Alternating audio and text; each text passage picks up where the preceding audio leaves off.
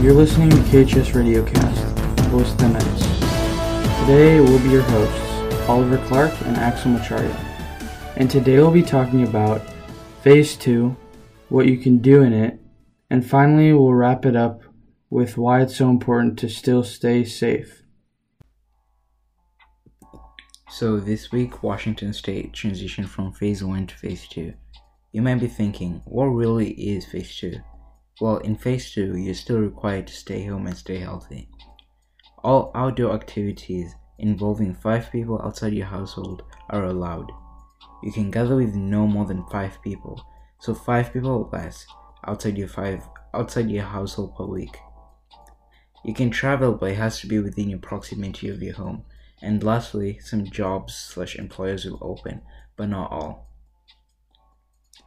Um, obviously, with all that's going on right now, with the riots and the protests, it's hard to follow the lockdown rules. If you want to go outside and protest, please wear a mask and gloves for your own safety. Please try and reduce contact with strangers. The masks help you not get the virus. People who are healthy and wear the face masks, the chances of them getting the virus is very minimal. And please wash your hands with soap. Washing your hands is the most important thing right now. When you wash your hands with soap, the germs in the virus will be washed away, leaving you without the virus. And also, lastly, the amount of cases and reported deaths are still up, but if we follow these rules, uh, the cases will reduce. Remember the people who have lost their loved ones during these tough times and pray for their families. We hope to see you soon. Thank you. That's going to wrap it up. Thanks for listening to KHS Radiocast.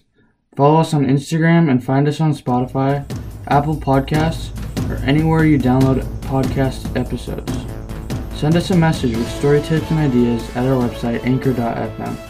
We're your voice for the Knights.